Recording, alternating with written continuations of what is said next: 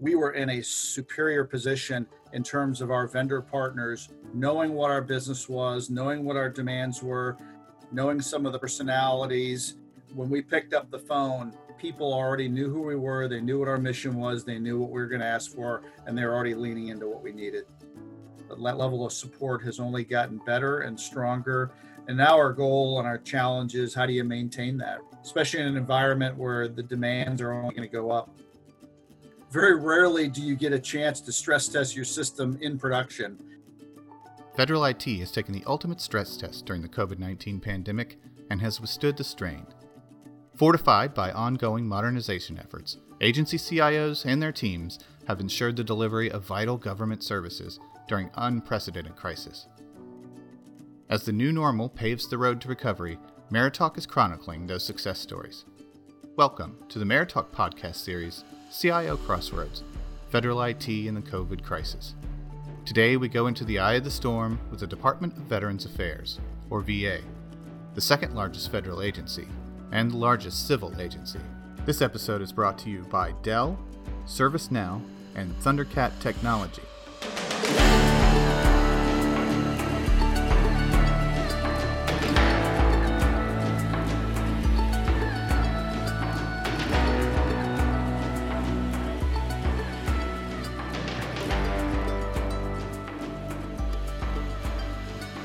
Even in the best of times, the VA has a huge mandate, with a department budget of $220 billion to provide health care, benefits, and services to support the nation's nearly 20 million veterans. Its largest unit, Veterans Health Administration, or VHA, offers health care at 1,440 facilities under an annual budget of more than $80 billion.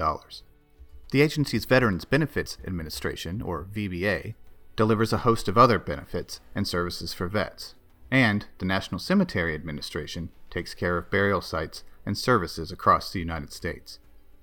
In these extremely trying times, VA has met the health crisis with a remarkable expansion of IT driven patient care capabilities, thanks to modernization of key underlying service architectures. VA is innovating to outpace service demand during the coronavirus pandemic and to prepare for whatever lies ahead. In an exclusive interview with Meritalk, VA CIO Jim Gfrerer covers how the agency prepared for unprecedented demand and continues on the modernization fast track. So, Jim, as the CIO of a large agency with a unique mission to support veterans, can you tell us what were a couple of your largest priorities and successes in this COVID 19 pandemic? What are you proudest of, and what surprised you the most? Yeah, what what are we proudest of? I, I would just say the rapidity with and the speed, the agility with at which the uh, all of our our ecosystem of employees, vendor partners really came together to swarm the problem. That was again not a surprise. That was again it's probably one of the most proud things is that the teamwork not only within OI&T but also with our vendor partners having returned from commercial sector recently I wouldn't really say it's a surprise as much as as I was pleased at the commitment that our vendors, partners in the ecosystem really how they leaned into it. Everyone was there again in their own sector, scrumming on the problem really hard, trying to find ways in a disrupted supply chain to help us grow exponentially. I think we were concerned initially that the Defense Production Act, since we were not formally a part of that, that we would, you know, if you're not in, you're out. But I think we were able to work with GSA and and work with our vendor partners to find the right fit. One of the things I stressed to our vendor partners early on at the most senior level was, and I remember talking to one of the senior leaders at Cisco, for example, and I said, you know, explain to them our fourth mission about providing health care in a national emergency. And I said, you know, I hope it doesn't happen, but you may find one of your non veteran Cisco employees or family members that ends up getting treated at a VA facility right? That's how important this is. And so I think that added like an extra sense of urgency to everyone to realize that in the midst of a pandemic, a healthcare focused agency was probably one they wanted to focus on. Right. Can you provide some metrics to illustrate the success of your work during the pandemic? Yeah, you know, let me start with the one that, that really gets kind of the least acknowledgement or attention. You know, I have to even stress to people in our own office that we are called the Office of Information and Technology, not the Office of Information Technology.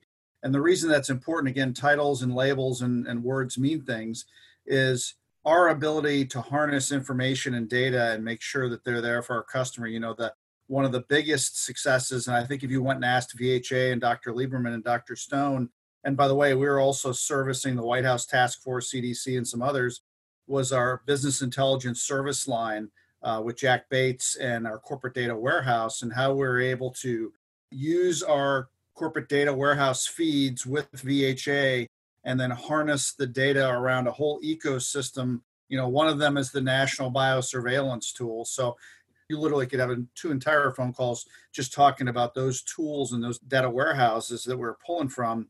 But really, our ability to get kind of that single source of truth for the department and harness that data. And, and I think a lot of people don't fully appreciate and understand how much goes into the other 364 days a year to get that data right, to get it normalized, to you know, to get it accurate so that when you know agency leadership is looking at that or in the case of the white house task force you know national leadership they have that confidence in it and so i think from a metric standpoint our ability to expand that and work with vha and others to provide that single source of truth was was a real standout okay and how about progress in telework we were concerned early on that on any given day we had probably about 35 to 40,000 teleworkers which out of 400,000 is not much, right? And the, the vast majority of those are in VBA, probably in veterans benefits. But we were concerned that in our early conversation with VHA, that we were going to, uh, you know, see upwards of, you know, not necessarily everybody, but like probably half of the department be out there. And when you looked at our virtual private network and the Citrix Access Gateway, which are two channels to get folks that remote access, VPN was very scalable, and we were able to work with Citrix quickly to do some things uh, to modernize at our four TIC gateways. VPNs depended on the number of GFE laptops you can have. So, you know, we were prepared to probably uh, at any given time do upwards of 200,000. We ended up plateauing at about 138,000 right now on any given day in VA. So about a tripling of that. We could probably increase that, you know, probably half again as much one of the benefits of a pandemic is very rarely do you get a chance to stress test your system in production right over the period of about a week for each of the vpn and the citrix access gateway we had the cooperation and dare i say the patience uh, of vha and vba to stress test the network and so long way to say that we are now looking at a much better infrastructure more cloud based probably going to windows virtual desktop you know, to, to give all those advantages and scalability of the cloud. And we were certainly a lot smarter on May 1st than we were on March 1st in terms of what the needs were going to be. Are there any other metrics you can share? Uh, you know, every government agency has some form of services that they have to provide, not just, uh, you know, creating that uh, remote access for their employees, but telehealth, we're basically looking at about a tenfold increase. The two metrics you'll hear is You'll hear daily appointments that VHA will talk about daily appointments, and I think they're upwards of about 30 to 35,000 daily appointments right now. I think it was low single digit thousands. We in OIT tend to talk about telehealth in terms of number of concurrent users, right? Because again, it's not that we don't care that there's 35,000 appointments today. We care what's the max demand that's going to be on the network at any given time, right? So we are at about 10 or 11,000 concurrent sessions right now. And with our cloud expansion this week with the vendor, we think we're going to be upwards of 17,000 concurrent sessions. So if you look at that, right, 35,000 in a given day, we could have about half of those, you know, essentially ongoing at one time. Our mantra throughout has been stay ahead of VHA and VA's demand. And I think the metrics have proven that we've been able to do it. What about website figures, like the number of hits you're getting and how the websites are performing? What we've been able to do around the other kind of digital transformation, our digital experience team um, has really been pretty phenomenal. Obviously, our principal focus in OIT is to serve the business lines, in this case, principally VHA, but also VBA. In this case, we really have an opportunity to help go right to the veteran and the, and the patient experience and so around my HealtheVet usage, which is, as you know, is our patient portal. I use that myself as a veteran in the system around va.gov. those have all seen, I'd say, 30 to 40% increase in, in usage and hits and secure messaging and everything. So, um, again, when you talk about staying ahead of demand, we've certainly done that. And then you also talk about it. Sometimes it takes a pandemic to, you know, accelerate and increase the adoption of those platforms, and you're certainly seeing it here. What are the biggest lessons you've learned since the pandemic began? We talk about staying ahead of demands. I wouldn't say it's much as a, as a lesson as, as it is just a positive reinforcement. On the remote access as one key component, certainly VA as a culture was not postured for remote access. I think every federal agency and really commercial entity is revisiting that right now. I saw Facebook and Google are telling their folks be prepared to remote access or to be offsite up to the rest of the year, for example. We're certainly having those conversations if we had not done some of the things that we had done in the cloud to position ourselves better over the past two years, I think it would have been a much more bumpy ride. It would have been a less smoother transition in terms of some of the various service areas, both remote access and telehealth, had we not done what we did in the cloud. And again, I don't think we have any monopoly, although I would tell you that I think VA is, is probably one of the leaders in terms of cloud adoption. I think we're upwards of about 80 or 90 of our applications are, are now hosted in the cloud. I was looking at our, our data center optimization initiative. We now have joined our on prem and our cloud folks in our infrastructure ops subpillar. And we were talking about how we accelerate our plan going forward to reduce our on prem, to accelerate our cloud migration, and then go over what metrics really matter. The other one, in terms of uh, lessons, I would say, is the criticality of having a relationship with your commercial vendors, you know, and you know the old Stephen Covey adage, right? You can't surge trust. We were in a superior position in terms of our vendor partners knowing what our business was, knowing what our demands were, knowing some of the personalities. When we picked up the phone, people already knew who we were, they knew what our mission was, they knew what we were going to ask for, and they're already leaning into what we needed. So I would say that's probably again one of the greatest lessons and reinforcements is around that vendor relationship. So, have you seen a change in the cyber threat landscape? how are you dealing with that? We know that in the midst of any crisis that threat actors are going to take advantage of the chaos. We made it an early goal of ours. You know, we believe within our our enterprise cybersecurity program that the individual employee is probably both simultaneously the strongest and weakest link, right? The human in the loop. And so I think we've put a lot of emphasis on education. We added our uh, Cofense PhishMe button uh, just in time. We put a lot of emphasis in the culture around people being attuned to the cyber threats that are out there. And again, I think the individual employee, it kind of starts and ends with them. We certainly paid attention with CISA and HHS when they had their big DDoS attacks uh, early in March. That's another great lesson is our partnership with CISA and how we, uh, you know, collectively maintain security. It's validated quite a few things. So We've got good security around our medical devices. We've got good cybersecurity culture in the department. So we're going to continue to, you know, put a lot of effort into that in the coming months. What about the CDM program? How's that performed for you? I know we're an active participant in it. Again, our partnership with CISA, everything that they do for us at the Trusted Internet Connection Gateways, that really is the center of gravity and then into the enterprise and the individual users. That's just emblematic of our great partnership with CISA. So, how do you measure agency performance at the hospital and business level, in the trenches? We have a very active customer satisfaction cadence, right? And we use American Customer Satisfaction Index, ACSI scoring. Our ACSI scores have gone up eight points, I think, in the past year. They've gone up three points just in the past three months. You know, what does that pretend? I mean, we've got a lot of granular data around that we're not doing anything other than just serving our customer real well. We can't believe me. If you ask a VA employee, especially a VH employee, what their opinion is in these areas, they will give you a very unvarnished, very honest answer. I think that's the one thing that's been really tremendous coming out of the VISNs is that that level of support has only gotten better and stronger. And now our goal and our challenge is how do you maintain that, right? Especially in an environment where the demands are only going to go up. Knowing what you know today, what advice would you have given yourself three months ago?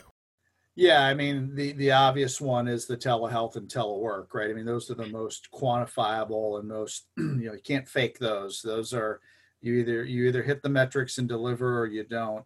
Would have liked to have been better positioned, but then again was very pleased with how the team swarmed the problem and got it together.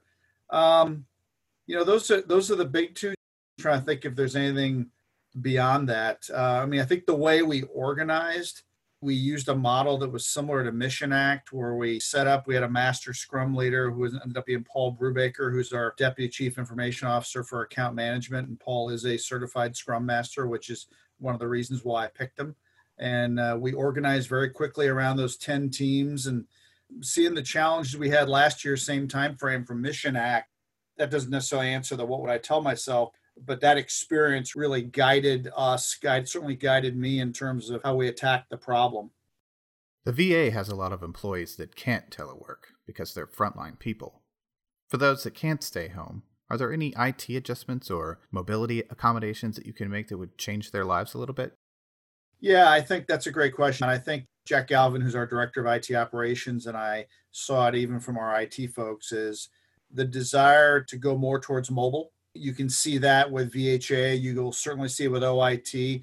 You know, as we go to uh, ServiceNow uh, with these mobile applications, again, so you can see where where mobile is really creating additional efficiencies for IT, uh, and you're going to see that accelerate. I think the same case you're going to see that for VHA. Certainly in the pandemic with the disease control issue, we are putting more cycles into contactless PIV right? So devices for the federal ID card to be able to almost have a, a proximity instead of a you know physical insertion into an endpoint in order to activate it. So quite a few things like that that are going on around mobile, contactless PIV, and some other things. How do you look at intergovernment collaboration and cooperation? Are there greater opportunities for that kind of collaboration? I don't think any of us could really foresee the type of continuity of operation that this pandemic created. I think the big one is going to be probably for all of us to talk through a little bit better around supply chain and defense production act and how that's going to go in the future because uh, we would have been in a real world of hurt if it had gone a lot farther a lot faster. There's a lesson learned in there for the workforce and the employees too. I i chuckle why i say this because you know we were encouraging folks to push people off site and to test their remote access and make sure they knew how to do that you know. So the lesson learned for non-IT folks is you absolutely have to have periods where you test your continuity of operations plan, that individual preparedness and readiness to work remote access. You find most folks in the federal government, they don't take it very seriously. Hopefully, we will all take it much more seriously after this. How are information and best practices being shared across the agency IT teams? Yeah, I mean, I think uh, Suzette did a great job, especially early on. You know, she had us on. Uh, periodic. At some point, I think we were daily calls, right? You know, she had us brief, for example, how we worked with Cisco at our trusted internet connection gateways and how we're able to essentially double our capacity by breaking mirroring and then by you know uh, working with the vendor quickly to get the additional equipment in place working with the carriers to double the bandwidth and then other departments and agencies were able to brief their stories to uh, the old joke, right, is we're all going to make mistakes. Let's just make different ones.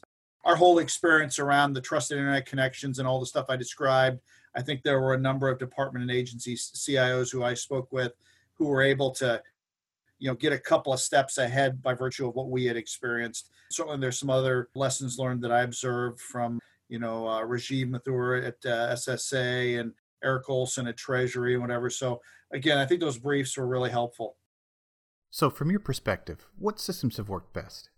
And do you have any lessons learned that you could share in IT modernization, cloud, cyber, or authentication?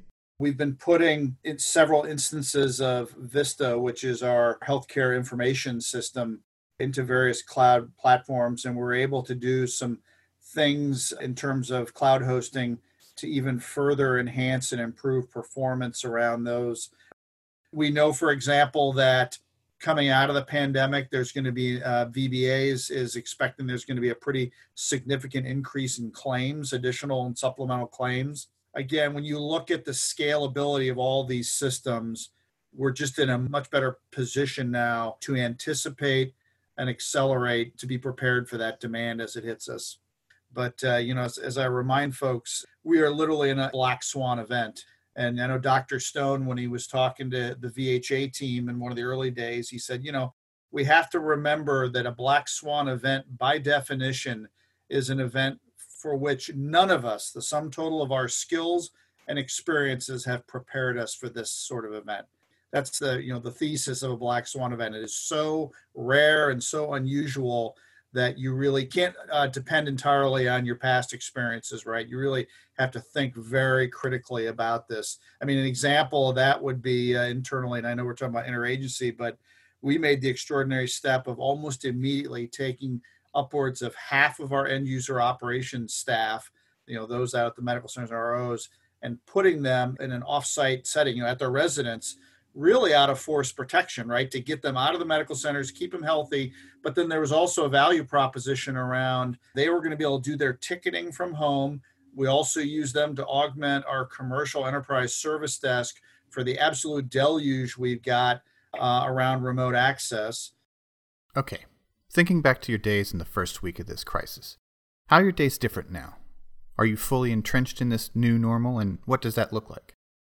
Yeah, I would say we're just getting to, we're at the beginning of the beginning of, of our new normal, I would say.